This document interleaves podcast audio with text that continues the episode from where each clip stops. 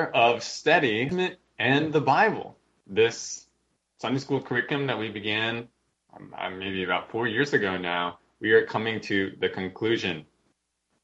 Our last quarter theme is called Living as Christians. And this is what we're going to be looking at this quarter. These are our lessons. We first finish up the book of Acts by tracing Paul's various journeys and his missionary work on behalf of Christ. We then sample the various letters of the New Testament and some of the core teachings we see there. We then finish our study by looking at the New Testament's teaching regarding Christ's return, especially in the book of Revelation. It's fitting that our study should end with a study of the last things given by Revelation regarding the last things of history and the summing up of all things in Christ. But today we begin our study of for this final quarter with the first missionary journey of Paul in Acts 13 to 14. What we're really going to be looking at is the Great Commission in action. As we go through this lesson today, I want you to keep two overarching questions in mind. First, how did Paul seek to fulfill his part in the Great Commission? And then second, what is your own role in fulfilling the Great Commission? Because remember, the Great Commission is for all of us, not just the apostles. Let's pray before we continue. Our Lord and God, we thank you that you've given us this word, that you've revealed it to us. I pray that people be encouraged, uh, inspired, emboldened, convicted, Lord, that we might be faithful to the commission you've given to us as well. In Jesus' name, amen. Please open your Bibles to Acts chapter 13. And as you're turning there, let me remind you of the background and context of this chapter. Acts chapter 13. You recall not too long ago, we looked at the conversion of Saul. In Acts chapter 9, we read how Saul turned from a persecutor, in fact, the persecutor of Jesus' church, to a preacher, a zealous preacher, speaking on behalf of Christ. Paul or Saul at this time. He went to Damascus, was converted there, then went down to Jerusalem, and then from there he went back to Tarsus in Cilicia. Remember, Cilicia, that would be Southeast Asia Minor. And that's where last we saw him. His conversion took place probably about two years after Jesus' crucifixion. And so, if Jesus was crucified around AD 30, then Saul's conversion would be around AD 32. I'll say a little bit more about timing uh, as we go through the lesson today, but different details we have in the New Testament help us come up with some estimates as to when these things took place. Some people change the years by a, a year or two or three, and so they might say that Saul's conversion took place around AD 35, but we're going with the timeline that puts it in 32. So Saul's converted, and then in Acts chapter 10, another thing that we saw is that the gospel is given to the Gentiles and also the Holy Spirit. And where Peter has his visit with Cornelius, Cornelius and his household are saved, and the Holy Spirit comes upon them visibly, upon Gentiles who had not even received circumcision, showing that salvation is by faith to all, and not requiring ritual, ritual adherence to Jewish law. There's some other events that took place in Acts 11 and 12 that we didn't cover, but that you should know about as we go into this lesson today. For instance, in Acts 11, verse 20, some of the Jews, some of the Jewish Christians who had been scattered from Jerusalem from Saul's persecution, they made their way to Antioch. Antioch was a city, a major city in Syria, a little bit inland from the coast. And these people were originally from Cyprus and from Cyrene, and they preached the gospel there not only to the Jews, but also to the Gentiles. And many Gentiles in Antioch believed and turned to the Lord. And the harvest was so great that the church of Jerusalem sent Barnabas to Antioch to lead and teach the new believers there. Sometime after arriving, Barnabas decides he wants to bring Saul into the ministry at Antioch. And he goes to Tarsus in Cilicia, finds Saul, and brings him back to Antioch. And then the two of them, Barnabas and Saul, they're teaching in Antioch for for a year. And they also bring an offering to Jerusalem to give some relief to the Christians who are suffering famine there. I say the word Christian, but it's actually in Acts 11, verse 26, that that term first appears in the Bible. We hear that Christians were first called Christians at Antioch, Antioch in Syria. By the way, Christian would mean something like uh, uh one associated with Christ or a Christ partisan, someone who's on the side of Christ. So that is in Acts 11. Acts chapter 12, a few more things to know. First, James the son of Zebedee is martyred, the first apostle to be killed. He is put to death by the ruler in Judea uh, by the name of Herod. This would be the grandson of Herod the Great. Peter is also arrested and imprisoned, and he's about to be put to death, but God miraculously frees Peter from prison. Peter escapes, he goes to Jerusalem, and then disappears. The book of Acts doesn't tell us where he went, and we're actually not going to see Peter anymore in the book of Acts except at the Jerusalem Council. The focus is switching from Peter, and it's going to focus now on Paul. In Acts 12:25, this is right before our passage begins, Barnabas and Saul return from Jerusalem, and they bring with them another believer, a disciple named John, who is also called Mark. And this would be the Mark who wrote the Gospel of Mark. Now, you may know that Barnabas and Mark have a connection. What's the connection?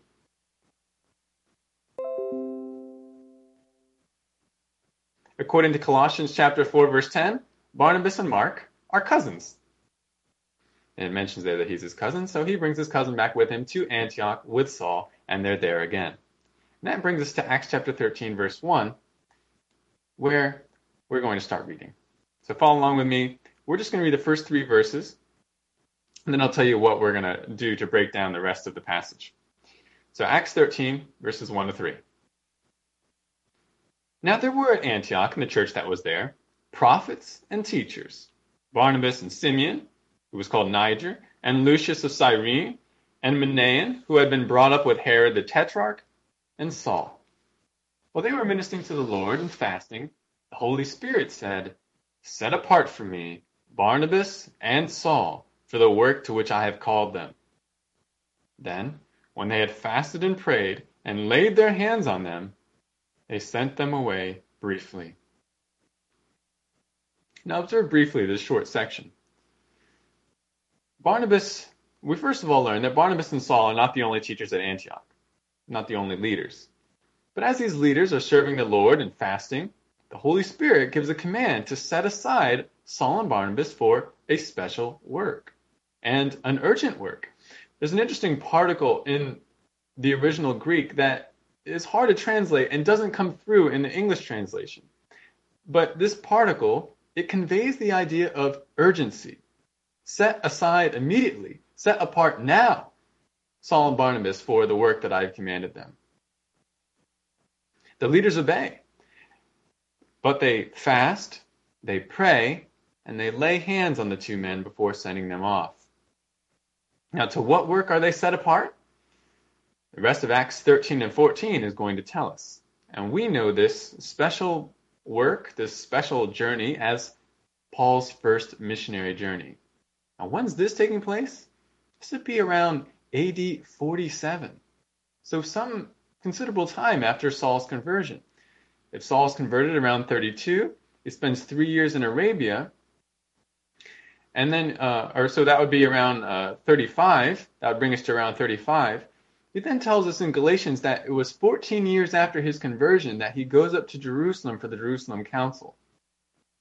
Or 14 years after um, he first went up to Jerusalem. So that'd be around AD 50. So this first missionary journey would have to take place before the Jerusalem Council, and indeed maybe shortly before. So that's why uh, we would say this takes place around the mid 40s AD, even AD 47. Now we're going to trace this journey. We're going to follow Saul and Barnabas, soon to be Paul and Barnabas, as they go on this journey. But it's a lot of text. So we're not going to be able to observe everything that we could in these passages. I instead want to focus on three, uh, three specific questions. First, where do they go? Where did this? Uh, where do Paul and Barnabas go? what do they do there? Secondly, and then third, what are the results?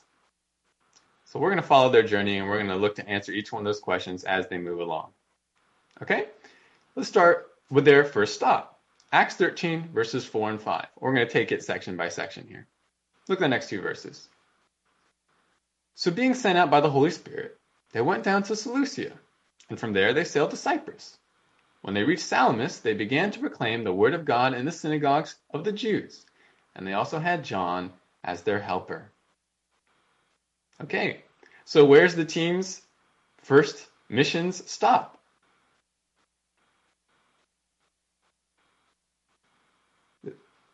It is the city of Salamis in Cyprus. Now, Cyprus, you can see on your display there as an island. It's uh, one of the larger islands in the Mediterranean, this one in the eastern Mediterranean off the coast of Syria. Inhabited mostly by Greeks at this time, though the missionaries have a special connection to Cyprus. We learn in Acts chapter 4, verse 36, that Barnabas is actually from Cyprus. And so they come to Cyprus and they enter the city of Salamis, which is the eastern, or which is the city on the eastern coast of Cyprus and the chief port of the island. So they go to Cyprus, they go to the city of Salamis. What do they do there? They proclaim the word of God in the Jewish synagogue. And notice John Mark also is helping them. What's the result? Well, we don't know. Nothing is said about the results here. But this is their first stop, and we see what they do. But they, the group eventually moves on, this team of three. Let's look at their next stop Acts 13, verses 6 to 12. Follow along with me. When they had gone through the whole island, as far as Paphos, they found a magician, a Jewish false prophet whose name was Bar Jesus, who was with the proconsul Sergius Paulus, a man of intelligence. This man summoned Barnabas and Saul and sought to hear the word of God. But Elymas the magician, for so his name is translated, was opposing them, seeking to turn the proconsul away from the faith. But Saul, who was also known as Paul, filled with the Holy Spirit, fixed his gaze on him and said, You who are full of all deceit and fraud, you son of the devil, you enemy of all righteousness, will you not cease to make crooked the straight ways of the Lord? Now behold, the hand of the Lord is upon you and you will be blind and not see the sun for a time. And immediately a mist and a darkness fell upon him, and he went about seeking those who would lead him by the hand. Then the proconsul believed when he saw what had happened, being amazed at the teaching of the Lord. All right, so the team, missions team, travels through the island of Cyprus, and notice where they stop, a city called Paphos. So they're still on Cyprus. But Paphos would be the capital city of Cyprus, the city on the southwest coast, the center of administration. So they've the team has basically gone from one side of Cyprus to the other. Now they may have been simply traveling, but I'm inclined to think that they've been preaching along the way, since they are sent for when they come to Paphos to hear the gospel message. And who's uh, who's sending for them? The governor Sergius Paulus. Now, I mentioned something about him before, but you can just tell by his name. Is Paulus a Jew or a Gentile? He's clearly a Gentile. That's a Roman name. This is not a Jew. And this is the first time that we have recorded in Scripture that Saul is sharing the gospel with a Gentile. And what change now occurs in the text?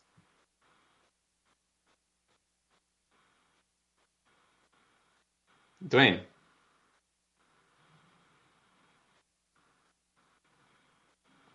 That's right. Saul, who is also called Paul. You remember me making a point about this before. He's called Paul when he starts speaking to Gentiles, Paul being a Roman name and somewhat equivalent to Saul. And he goes by Paul for basically the rest of the book of Acts. So they come to Paphos, and Paul and Barnabas look to share the gospel with Sergius Paulus, who sent for them. But they have to deal with opposition they have to confront Bar Jesus, also called Elymas, a magician or sorcerer who's opposing them and trying to prevent the proconsul's belief. So they're sharing the gospel with the governor, but also confronting this magician. And what's the result? Well, the magician is blinded and humiliated supernaturally. And Sergius Paulus, he believes. Side note, isn't it amazing that of all people, a Roman governor is eager to hear the message about Jesus and then believes it? At the beginning of the book of Acts, when these Jewish Christians were gathered in Jerusalem, could they have ever thought the Roman governor of Cyprus would want to hear the gospel and would believe it? And yet, this is exactly what happened. Now, is the trip over? Hardly. It's only just begun. Let's see the next stop for Saul, or now Paul, Paul and Barnabas. And this next stop is going to require a lengthier bit of text. Look at Acts 13, verse 13 to 52. This is all going to be a description of their next stop, and we'll read about it. So, starting in verse 13 now. Now, Paul and his companions put out to sea from Paphos and came to Perga in Pamphylia, but John left them and returned to Jerusalem. But going on from Perga, they arrived at Pisidian Antioch. And on the Sabbath day, they went into the synagogue and sat down. After the reading of the law and the prophets, the synagogue officials sent to them, saying, Brethren, if you have any word of exhortation for the people, say it.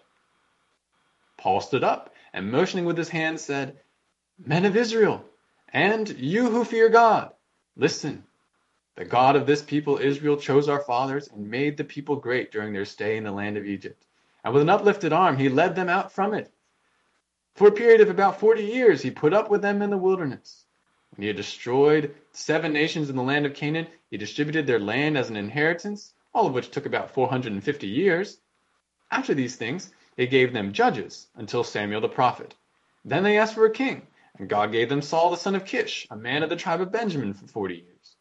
After he had removed him, he raised up David to be their king, concerning whom he also testified and said, I have found David the son of Jesse, a man after my heart, who will do all my will. From the descendants of this man, according to promise, God has brought to Israel a Savior, Jesus, after John had proclaimed before his coming a baptism of repentance to all the people of Israel. And while John was completing his course, he kept saying, What do you suppose that I am? I am not he. But behold, one is coming after me, the sandals of whose feet I am not worthy to untie. Brethren, sons of Abraham's family, and those among you who fear God, to us the message of this salvation has been sent. For those who live in Jerusalem and their rulers, recognizing neither him nor the utterances of the prophets, which are read every Sabbath, fulfilled these by condemning him. And though they found no ground for putting him to death, they asked Pilate that he be executed. When they had carried out all that was written concerning him, they took him down from the cross and laid him in a tomb. But God raised him from the dead. And for many days he appeared to those who came up with him from Galilee to Jerusalem the very ones who are now witnesses to the people. And we preach to you the good news of the promise made to the fathers, that God has fulfilled this promise to our children, in that he raised up Jesus. As it is also written in the second psalm, You are my son. Today I have begotten you. As for the fact that he raised him from the dead, raised him up from the dead, no longer to return to decay, he has spoken in this way I will give you the holy and sure blessings of David. Therefore, he also says in another psalm, You will not allow your Holy One to undergo decay. For David, after he had served the purposes, purpose of God in his own generation, fell asleep and was laid among his fathers, and underwent decay. But he whom God raised did not undergo decay. Therefore, let it be known to you, brethren, that through him forgiveness of sins is proclaimed to you. And through him, everyone who believes is freed from all things from which you could not be freed through the law of Moses. Therefore, take heed, so that the things spoken of in the prophets may not come upon you. Behold, you scoffers, and marvel and perish. For I am accomplishing a work in your days, a work which you will never believe, though someone should describe it to you. As Paul and Barnabas were going out, the people kept begging that these things might be spoken to them the next Sabbath. Now, when the meeting of the synagogue had broken up, many of the Jews and of the God fearing proselytes followed Paul and Barnabas, who, speaking to them, were urging them to continue in the grace of God. The next Sabbath, nearly the whole city assembled to hear the word of the Lord. But when the Jews saw the crowds, they were filled with jealousy and began contradicting the things spoken by Paul and were blaspheming. Paul and Barnabas spoke out boldly and said, It was necessary that the word of God be spoken to you first. Since you repudiate it and judge yourselves unworthy of eternal life, behold, we are turning to the Gentiles, for so the Lord has commanded us. I have placed you as a light for the Gentiles, that you may bring salvation to the end of the earth. When the Gentiles heard this, they began rejoicing and glorifying the word of the Lord. As many had been appointed to eternal life, believed. And the word of the Lord was being spread through the whole region. But the Jews, the Jews incited the devout women of prominence and the leading men of the city and instigated, instigated a persecution against Paul and Barnabas and drove them out of their district. But they shook off the dust of their feet in protest against them and went to Iconium. And the disciples were continually filled with joy and with the Holy Spirit. All right, that was a long section, but we're just kind of break down kind of overview fashion. Where's the team's next site of ministry? It is a city known as Pisidian Antioch. Now notice that there are two Antiochs in the Bible. We have Antioch on the Syrian coast, where Paul and Barnabas started their journey. And then we have this Pisidian Antioch in the Anatolian highlands. Anatolia is another another name for what we call Turkey today, that, that area. Antioch is in the, the highlands of Anatolia, part of an inland region known as Galatia. And you've heard of Galatia, one of the books of the Bible mentioned, or named after that. Asia Minor is settled by various peoples at this time, especially Greeks on the coast in the western part of Asia Minor. But the region of Galatia, interestingly, features a large population of barbarians from Central Europe who migrated into the area a few centuries before this journey from Paul and Barnabas. These Celtic barbarians were also called Gauls, hence the name of their region in which they settled, Galatia or Galatia. Over time, these Gauls became Hellenized, that is, they adopted the Greek language and Greek culture and that's the kind of people that they are when Paul and Barnabas find them. So Pisidian Antioch is the Pisidian Antioch in Galatia is the next stop. Notice though that when Paul and Barnabas hit the the coast of Anatolia, they lost something. They lost John Mark. He leaves. Why did why did Mark leave? We don't know. Bible doesn't tell us. It says he went back to Jerusalem, though, once they reached Perga, a major city a little inland from the Turkey coast. As we'll see later on, though, Paul calls this leaving a desertion. So, whatever Mark's reason was, Paul did not think it was a very good reason. But they go to Pisidian Antioch, and what do they do there? Notice they preach the gospel and they start in the synagogue. Now, it's kind of amazing the way it's reported in the text. They're actually invited to speak whatever word of exhortation they have. I mean, talk about a gospel opportunity from God. And Paul preaches a sermon. And think about the sermon. Does it remind you of anything that we've seen earlier in the book of Acts?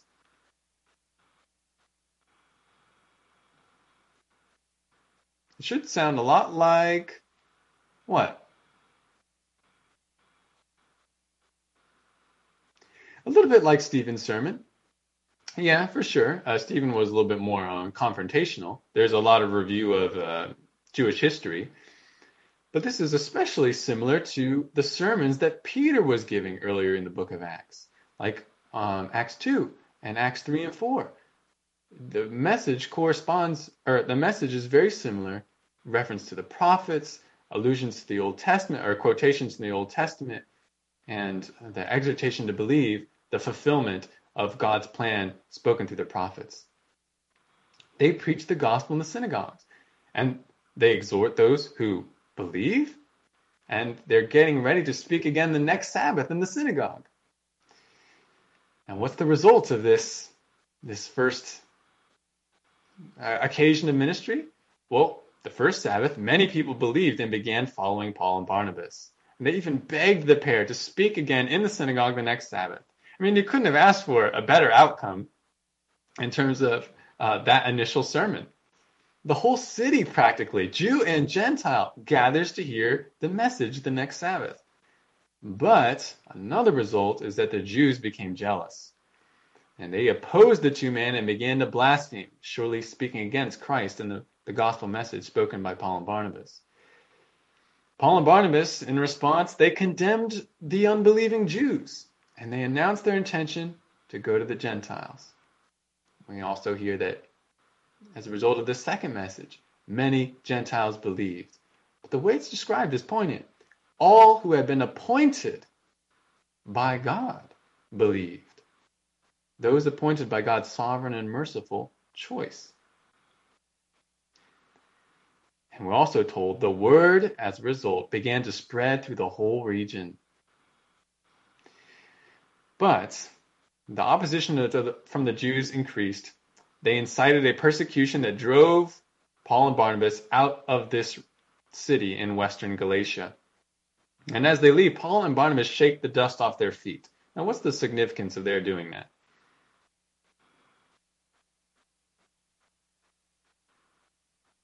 Who was commanded to shake the dust off his feet before? That's right, the disciples were commanded by Jesus when they were told to preach throughout Israel and um, preach the gospel of repentance and let people know that the kingdom of God was near. It says, if they don't listen to you, shake the dust off your feet. Now, that already was an allusion to a, a custom of the Jews. They disdained Gentiles so much and considered them unclean that they would literally shake the dust off their feet, get rid of the dust from their feet whenever they traveled through Gentile lands. Because they said, oh, we don't want to bring that unclean dirt back with us. But Jesus said, do that for the people of Israel if they won't listen to your message. And now we see Paul and Barnabas doing it in the city of Pisidian Antioch, specifically because the Jews would not accept the continued preaching of Paul and Barnabas. So this was a this was a message to the Jews and to those who drove Paul and Barnabas out of Pisidian Antioch that they are as unclean as they ever would have suggested the Gentiles were. And they don't even want Paul and Barnabas don't even want the dust of their city on their feet. The last thing we're told uh, regarding this particular ministry stop is that the disciples were filled with joy and the Holy Spirit. And what disciples are we talking about? The new believers. New believers in Pisidian Antioch. They were filled with joy. And we understand that, right? Because when you became saved or when you see anybody else get saved, they are filled with joy. And they're also filled with the Holy Spirit.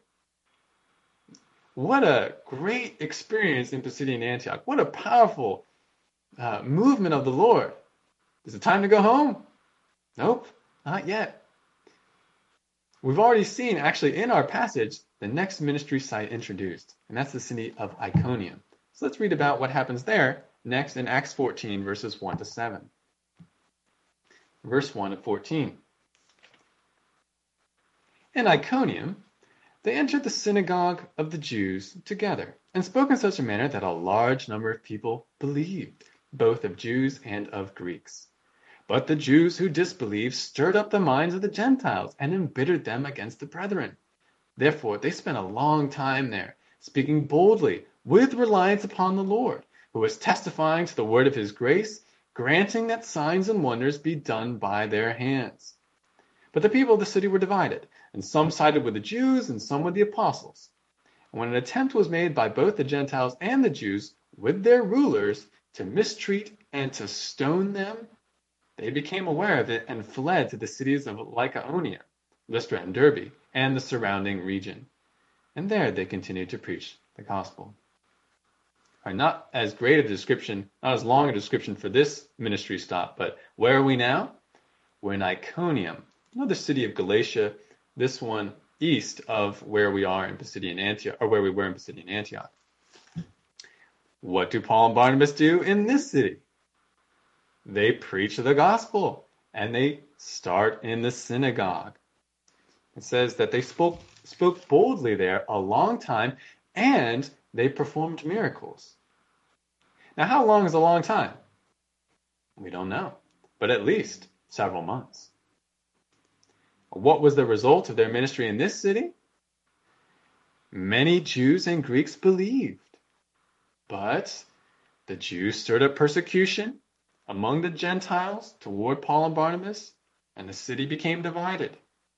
A plot even arose to stone the two missionaries. And Paul and Barnabas fled from that city, but they continued to preach. Now you may have noticed that in verse 4, it mentions in the division of the city some sided with the Jews and some with the apostles, plural, meaning that Paul and Barnabas are both called apostles. Now, the MacArthur Study Bible has an interesting note on this detail, pointing out that Barnabas does not appear to be an apostle in the same way that Paul is an apostle. There are some people outside of the original 12 and Paul who are sometimes called apostles in the Bible, but that the the office of apostle as occupied by the by the by the 12 and by Paul was a very special one. You had to be officially commissioned by the Lord himself. You had to see and be taught by the Lord. It wasn't something that everybody could just claim to claim to be a part of. But the word apostle just means a sent one or a messenger. So probably in this instance, Barnabas is being called an apostle is not to say that he was equal to the original 12 or Paul, but that he was a sent messenger of the gospel like Paul was. By the way, are you noticing a pattern in the method and experience of Paul and Barnabas as they go to these different cities? We'll come back and say something about that later on, but you should be noticing a pattern. Now, verse 7 mentions generally what Paul and Barnabas do next in terms of where they go and what they do. But the next verses in the book of or in chapter 14, they're going to give us more detail. Let's look now at verses 8 to 20 and look at the first city that they end up fleeing to. Acts 14 verses 8 to 20. At Lystra, a man was sitting who had no strength in his feet, lame from his mother's womb, and who had or who had never walked.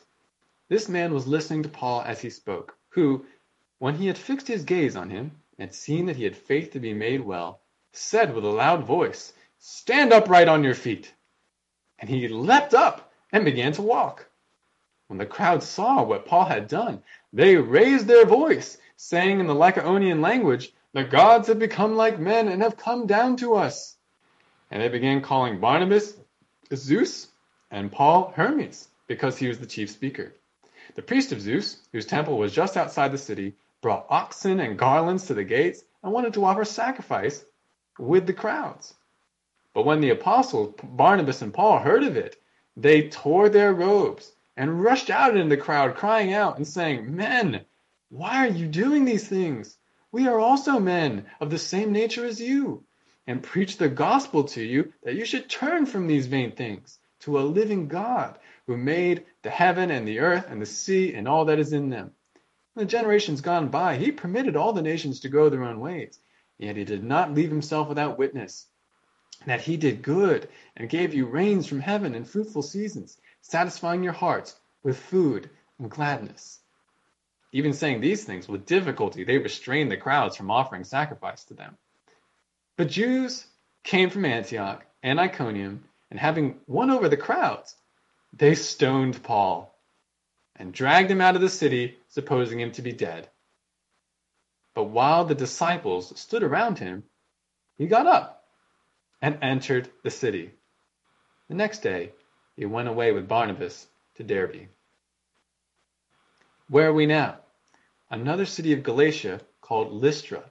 This one would be south of Iconium, and you can see it on the screen. And what do Paul and Barnabas do here? Notice they don't go to the synagogue. In fact, there may not have been a synagogue in that city. But they perform a notable miracle. They heal a lame man. They also try to prevent sacrifice, and they end up preaching the gospel. Now, what do you notice is different about the gospel message presented here versus the message we heard in Pisidian Antioch?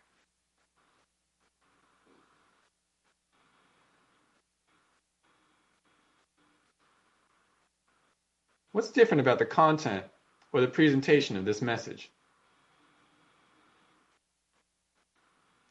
Uh, yes.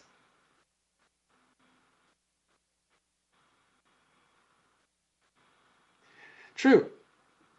Okay, right. So there's um, not going uh, or not not summarizing the Old Testament, not not rehearsing what God did with the Jews. Uh, Dwayne, what were you going to add?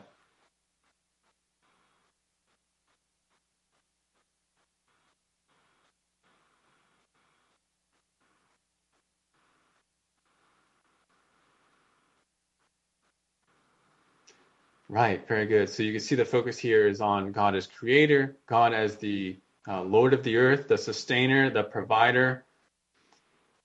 Um, uh, right, yeah. Uh, Roy, what are you going to say?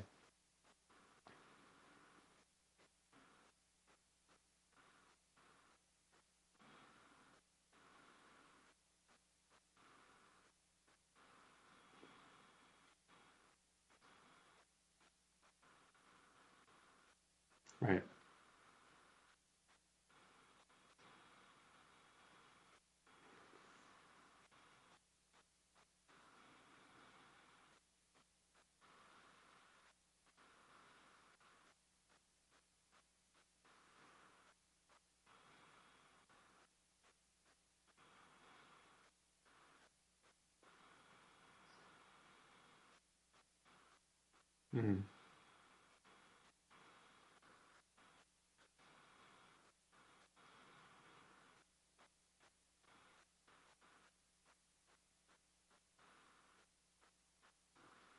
Mm-hmm. Mm-hmm.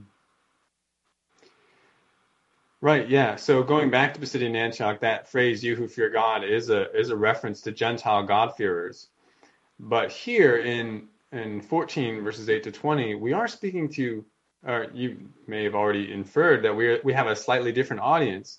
Though Gentiles were included even in the synagogue, those were those who had been attending the synagogue, or at least many of them along with the Jews. But these, this is not a very Jewish audience. In fact, there might not have been hardly any Jews in the audience. And there is a different, a different kind of presentation, focusing more on God as creator and God as the one who's providing them good in their lives.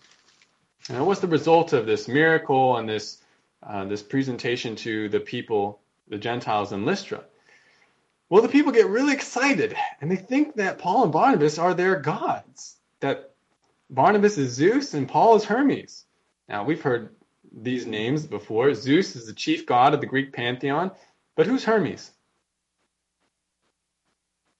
The messenger god, in, according to Greek mythology. And they felt that was appropriate for Paul since he was the main speaker. They want to offer sacrifices to Paul and Barnabas. Now, this is actually pretty silly, right? I mean, these are not gods, but they're ready to offer sacrifice to them. But even though it's kind of silly, it's also really sad because they actually believe this. They believe these are their gods. They're ready to honor them as gods with sacrifice. They believe this to be right. They are so blind. And when Paul and Barnabas realize what's happening, they tear their clothes and they try to preach a message to them to get these people to understand this is all wrong. And God is giving you an opportunity to turn away from these vain things. Now, were any saved as a result of this message here in Lystra? Well, some were, because there are disciples mentioned in verse 20. Moreover, in Acts 16, we learn that Timothy and his family were living in Lystra, and that Timothy became a disciple, though he does not join, uh, doesn't follow Paul at this time. Paul will later pick up Timothy as a uh, as a helper, in his second missionary journey. So there were Gentiles who were saved as a result of this message. But Jews from Antioch and Iconium, they actually travel all the way to Lystra and they turned the crowds against Paul and Barnabas. So the people who had just lauded these two men as their gods then turned against them, stoned Paul, dragged him out of the city, and thought that Paul was dead. Now, that's a pretty quick change in public regard. Did Paul actually die? It doesn't appear to be so. Text doesn't mention that he died. Moreover, when Paul rehearses his sufferings for the gospel later on in other books, he never mentions that he was killed. though he does mention that he was stoned. It appears that God simply preserved Paul, even though he endured a vicious experience. God preserved Paul so that Paul did not die. I'm sure it was very painful. Notice, though, Paul gets up and he doesn't immediately leave the city. He actually goes back in. And the group leaves the next day. Before we move on, does this experience in Lystra remind you of anything we've already seen in the book of Acts? Yeah, Rob.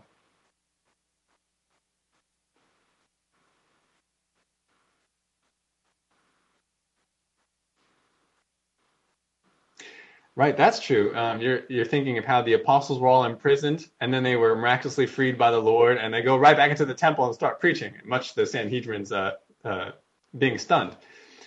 Though there's something else that's worth pointing out. We have this same kind of sequence happening earlier in the book of Acts with Peter and John. In Acts chapter 3, they miraculously heal a lame man.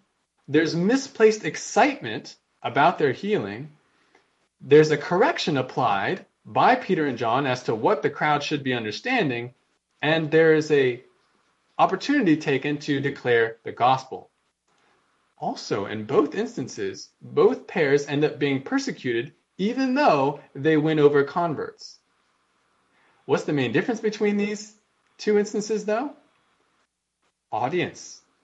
In Acts chapter 3, it was the Jews. But here, it's the Gentiles. Yet the same things are happening. Now, where to next? The text is going to mention a short, uh, it's going to mention briefly one other stop in verses 20 to 21. I'll just start in the second part of verse 20. It says, The next day, he went with Barnabas to Derbe after they had preached the gospel to that city and had made many disciples.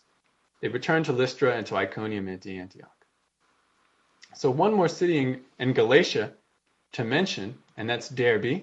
This is further east in Galatia. And what did the apostles do there? They preached the gospel. And what's the result? They made many disciples. Notice there's no specific mention of persecution or opposition in this city. There still could have been some, but it is significant that Luke doesn't mention anything. I'm inclined to think that the opposition was not as significant as in the previous cities or else it would have been mentioned. Well, now it's time for the uh, for Paul and Barnabas to head home, but they do so with a purpose. Let's read about their return trip all at once. Verses 21 to 28, we'll see how they make their way back to Antioch in Syria. Starting in the second half of verse 21. They returned to Lystra, into Iconium, and to Antioch, strengthening the souls of the disciples encouraging them to continue in the faith and saying, Through many tribulations we must enter the kingdom of God. When they had appointed elders for them in every church, having prayed with fasting, they commended them to the Lord in whom they had believed. They passed through Pisidia and came into Pamphylia. When they had spoken the word in Perga, they went down to Attalia. From there they sailed to Antioch, from which they had been commended, commended to the grace of God for the work that they had accomplished. When they had arrived and gathered the church together, they began to report all things that God had done with them and how he had opened a door of faith to the Gentiles. And they spent a long time with the disciples. So where do the descent the do the uh, do Paul and Barnabas go uh, to make their way back to Syrian Antioch? They actually go back through the cities that they traveled to in Asia Minor. Now this is a significant choice for at least two reasons. One, it's the long way home. In Derbe, they could have just taken the eastern road that would have eventually brought them back to Antioch in Syria, about a, a 200 mile journey. They could have even swung by Tarsus, Paul's hometown in Cilicia.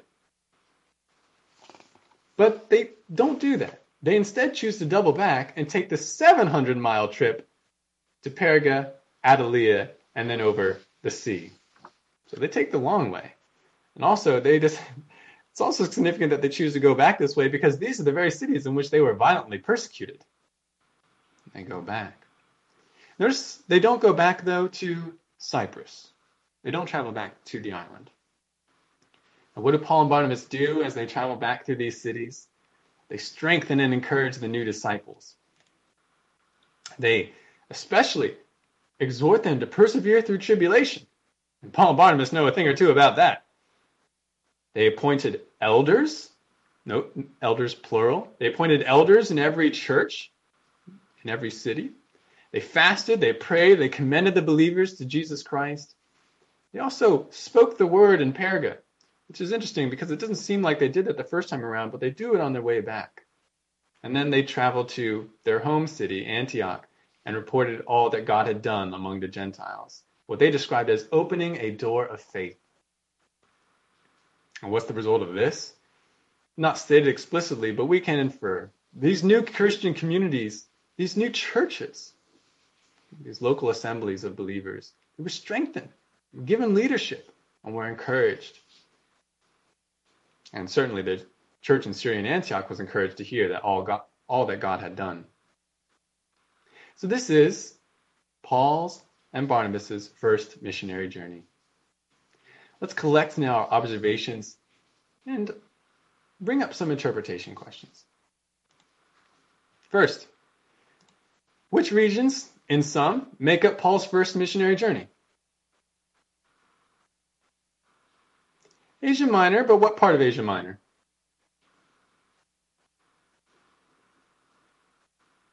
The region known as Galatia. And we can summarize the first missionary journey was basically to Cyprus, Pamphylia, that would be southern, south central Asia Minor, and Galatia. And we want to kind of note this to uh, compare and contrast it to where he goes in the other missionary journeys. But this one was basically to Cyprus and Galatia. How long was this mission trip? Well, we can't say for sure, but it must have been long. Remember that travel at this time in the ancient world, though it was better than usual because of the Pax Romana, that is, the peace and order and security established by the Roman Empire, it still took a long time. You traveled by boat, by animal, or by foot. So going from city to city, especially if it was overland, it took days, if not weeks, to get there. And then, as Paul and Barnabas traveled to these different cities, they would spend a considerable amount of time in each one. The total travel distance that these missionaries endured was probably around 1,300 to 1,500 miles by land and by sea. It's not unreasonable to expect that this whole trip, travel time and ministry time put together, it probably took about two years. Two years of continual ministry. That is quite an investment of time, energy, and endurance from Paul and Barnabas. And it might have been part of the reason why John Mark left. He didn't sign up for something quite so arduous. So why'd they do it? Why uh, spend all that blood, sweat, and tears? Why make the sacrifice? It has to be because they wanted to glorify Christ. Certainly, they had to be obedient to God's Spirit, which said, Hey, I've set you apart to a ministry. They had a duty to go, but they also wanted to go. They wanted to be faithful as stewards of what was given to them not only as Christians, but also as those equipped to teach. They wanted to see Gentiles rescued from their vain way of life that was going to lead to their destruction. And they, they did it because they knew it was all worth it. You know Paul, in his letters, he speaks more at length about why gospel ministry is so wonderful and a privilege. He says in 1 Timothy 1, verses 12 to 13, you remember, we've talked about these verses lately. Paul says, I thank Christ Jesus our Lord, who has strengthened me because he considered me faithful, putting me into service, even though I was formerly a blasphemer and a persecutor and a violent aggressor. And Paul says in 2 Corinthians 5, verses 11 to 15, 2 Corinthians 5, verses 11 to 15, Therefore, knowing the fear of the Lord, we persuade men but we are made manifest to God. And I hope that we are made manifest also in your consciences. We are not again commending ourselves to you, but are giving you an occasion to be proud of us, so that you will have an answer for those who take pride in appearance and not in heart. For if we are beside ourselves, it is for God. If we are of sound mind, it is for you. For the love of Christ controls us. Having concluded this, that one died for all. Therefore, all died. And he died for all, so that they might live. Oh, so that they who live might no longer live for themselves. Sorry. They who live might no longer live for themselves, but for him who died and rose again on their behalf. There's more there, but we'll just stop what Paul says there. You can see that Paul saw Great Commission ministry as the natural outcome of Christ saving him and really the natural outcome of Christ saving any believer. Any believer, once he's saved, once he's encountered Christ, he should want to see others saved, to see Christ exalted. It's for God's glory and for others' eternal good. This is what motivated them to go. And what was the result of their ministry?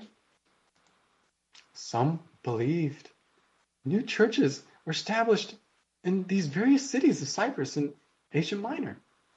But there was also opposition and persecution. Now, how many people believed? We see many times in the text it says many believed. But many is a relative term. No specific numbers are mentioned, unlike maybe earlier in the book of Acts. Excuse me a second. We do see some details, maybe give us a little bit of an idea. The disciples in Lystra were apparently small enough, the number was small enough that they could gather around Paul after he had been stoned. On the other hand, the word is said to have spread from Pisidia to the whole region. So, how many people are we talking about? My guess, and this is not inspired, this is just my estimate, there were definitely scores saved, probably a couple hundred, maybe one to 2,000. It's hard to say. But no matter the specific number, it was an amazing and gracious work of God to many. Many who were previously, whether Jew or Gentile, utterly lost without Christ. And what was Paul and Barnabas' general method to bringing the gospel to a certain area? I think we saw it, right? They start in the synagogue, if there is one. They preach there until Jewish opposition becomes too great. Then they depart and preach to the Gentiles. And they stay in the city until it's too dangerous to stay there anymore. Or they often stay until it's too dangerous to stay and then they leave. Now, why start with the Jews? Yeah, Dwayne.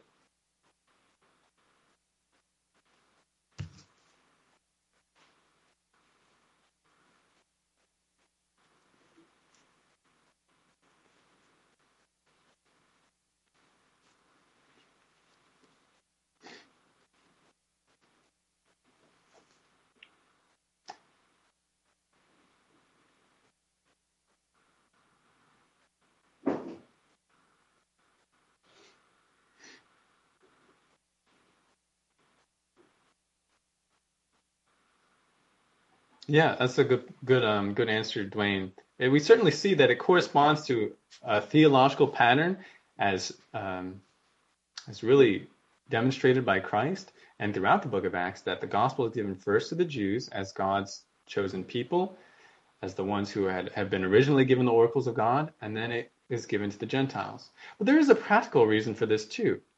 If the apostles started with the Gentiles, the Jews would never listen. But they had an opportunity with the Jews because they were Jews themselves. They could go to the synagogues, so they start there. Now, once once that opportunity had been used, once the Jews had either believed or rejected, then they turn to the Gentiles. But both, both are given the message because both become equal heirs in God's salvation by faith. Now, do note do you note that really what their missions trip was all about was preaching the gospel? I mean, we see it over and over and again in the text, right? That's not the only thing they do. They do also do some miracles. But the far and away priority of the of the missionaries of Paul and Barnabas is to preach the gospel. And this is instructive for us, especially as there's a greater and greater movement today in missions to do social work. Not Paul, Paul and Barnabas going to a certain city and just being do gooders. No, they are preaching the gospel. Now, how did their approach in terms of preaching the gospel, how did it change based on the audience? We noted this. To the to the Jews, they started with the Old Testament. They showed the promises of the prophets fulfilled in Christ. To the Gentiles, they started with creation and they talked about God's provision still evident in the world. But both of these approaches end up going to the same place an exhortation to repentance from sin and the vanity of idolatry and a return to God through Christ. We're going to see this more as we continue to study the book of Acts. Now, what does this missionary journey show us? First of all, what does it show us about God? Uh, we're running a little bit short on time, so I'll, I'll, I'll answer these myself. We see that if God is the one who's opened this door, then it is His power at work. God is powerful to save. I mean, think about it. How could any of these people have turned otherwise? This governor of Cyprus, these barbarians, these Hellenized barbarians in Galatia, why would they ever believe? It's because God is powerful to save. Also, see that God is so merciful, generous, gracious. What love to send out these apostles and cause the message to be brought to those who are in darkness. That is God's love. And we see that God is faithful, providing for Paul and Barnabas, even through uh, many days of hard ministry. We see also this missionary journey, missionary journey shows us something about missions and about declaring the gospel. It's costly. It takes time, it takes effort, it takes pain, it takes exposure to danger. It requires prayer. Notice the praying and fasting that goes on in the text. It's going to be opposed, even irrationally, because of the darkness hates the light, but it's also possible. The Lord provides. It it does have an effect, and it's worth it. Consider the new life, the joy, the amazement brought about in these Gentile converts as they behold Christ. Gentile and Jew converts. This missionary journey also shows us something about Gentile inclusion in the church. It shows us basically that Gentiles are included. They really are a part of Christ's church. They do genuinely belong. I mean, consider God's Spirit commanded the journey, God's Spirit blessed the ministry, God's Spirit validated the ministry with signs and wonders, and validated the person, Paul who ends up just being like, or who ends up being just like Peter, and even just like Christ. There is a pattern in the book of Acts. We first see that Peter, and, and John too, Peter ends up doing many of the same things that Jesus was doing, confirming Peter as an apostle of Christ. But then we see Paul doing many of the same things that Peter was doing. There's, there's almost like a parallel in terms of what Luke reports to us. And this is all for a purpose to show that Paul and Peter are true apostles of Christ. Both, uh, both of those men were faithful proclaimers of Christ's gospel. And as Paul is a missionary to the Gentiles and a proclaimer of gospel to the Gentiles, his message is true. It's not an aberration that he just came up with, because this is what the Judaizers and others would say. Oh, he came up with this thing by himself. Gentiles are not really included, they have to become Jews. Luke shows us no. Paul is a true apostle Paul's message is the true gospel. Therefore, Gentiles truly do belong in Christ's church. And we're going to see this underscored, of course, in the Jerusalem Council in Acts 15. So, what we've seen today is God's first gracious Gentile harvest using his chosen instrument, the Apostle Paul. We've seen a few Gentiles saved before this, but nothing like this before. A wide door open to the Gentiles. Now, this is not the only time Paul is going to go out on a journey like this. Next time, we'll look at the second missionary journey and the first foray of Paul into Europe. But we need to consider application as we close. Oh, really short on time. But I'll mention just a few things to you. Two couple questions to consider. First, when we do evangelism and missions, should we do exactly what Paul did? Well, Yes and no. Certainly, Paul is an example to us. Boldness, his compassion, his, his priority of proclaiming the gospel, his faith, his perseverance. But we need not do everything that he did exactly. Let us remember that the book of Acts is a history. and therefore it is descriptive and not always prescriptive. That's not necessarily true that each of us should go into a synagogue first when we're preaching the gospel in a certain city, but that was an application of what valid gospel ministry looks like. Paul's a great example to us, but we're not necessarily going to follow everything that he did exactly. We do see general principles, though, exemplified by Paul and Barnabas. Another question Do you actually believe that you will see both responses that Paul and Barnabas did in your own witness? Because I think so often we expect one and not the other. Oh, I'm going to be opposed, but no one's going to believe. Or, oh, everyone's going to believe and I won't be opposed. When we think only one and the other, we often get discouraged when we uh, we often get discouraged. But we need to expect both because it is the power of God, not our own power, that brings about salvation and that causes the opposition from the darkness that hates the light. So, do you actually believe that? Do you believe that God can actually use you to save people, but that there will be opposition? And then finally, Paul and Barnabas pursued gospel work far from their own country and far from even their home church because they saw a great need among the Gentiles and they saw that they were equipped to help them. So, what about you?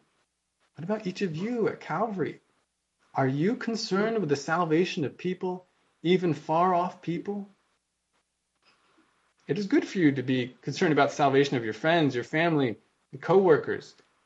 But what about the world? Our commission was to go into all the world. There are people in deep darkness, great need, hungry for the gospel. What are you doing to help the gospel get to them? Might you be one to go to them? Would you love Christ and the lost in that way? All of us have special roles to fulfill when it comes to the Great Commission. What is yours? How has God specially prepared, fitted, and equipped you? And how are you using what God gave you to see the world saved? Will you go? Will you faithfully support and pray for those who go? Will you give so that others can go? Will you encourage and instruct and equip men and women so that they can go? Don't give up this eternally profitable privilege and joy to serve Christ due to lack of faith. What is your role in seeing the Great Commission fulfilled? Remember, it's not really about you, it's about the power of God in you to save, even unexpectedly, to His glory. Well, that's it for this week. If you have other comments or questions, you can email me afterwards. Let's pray. Our great God, we thank you for opening a door to the Gentiles. Lord, that all people, if they believe in your wonderful Son, Jesus Christ, they will be saved. God, I pray that you'd fill us, fill the people with a love, with a conviction, with a joy that just wants to see others freed from darkness, wants to see you glorified. God, you were so loving and generous. It is your desire to see people saved. You love to see people saved. I pray that that would be the same thing in each one of our hearts. I pray that you equip us for this, God. We know that in ourselves we are not able to do this, but you are able and you give us the ability. Lord, help us to believe you, to, to be faithful, to walk by faith. In Jesus' name, amen.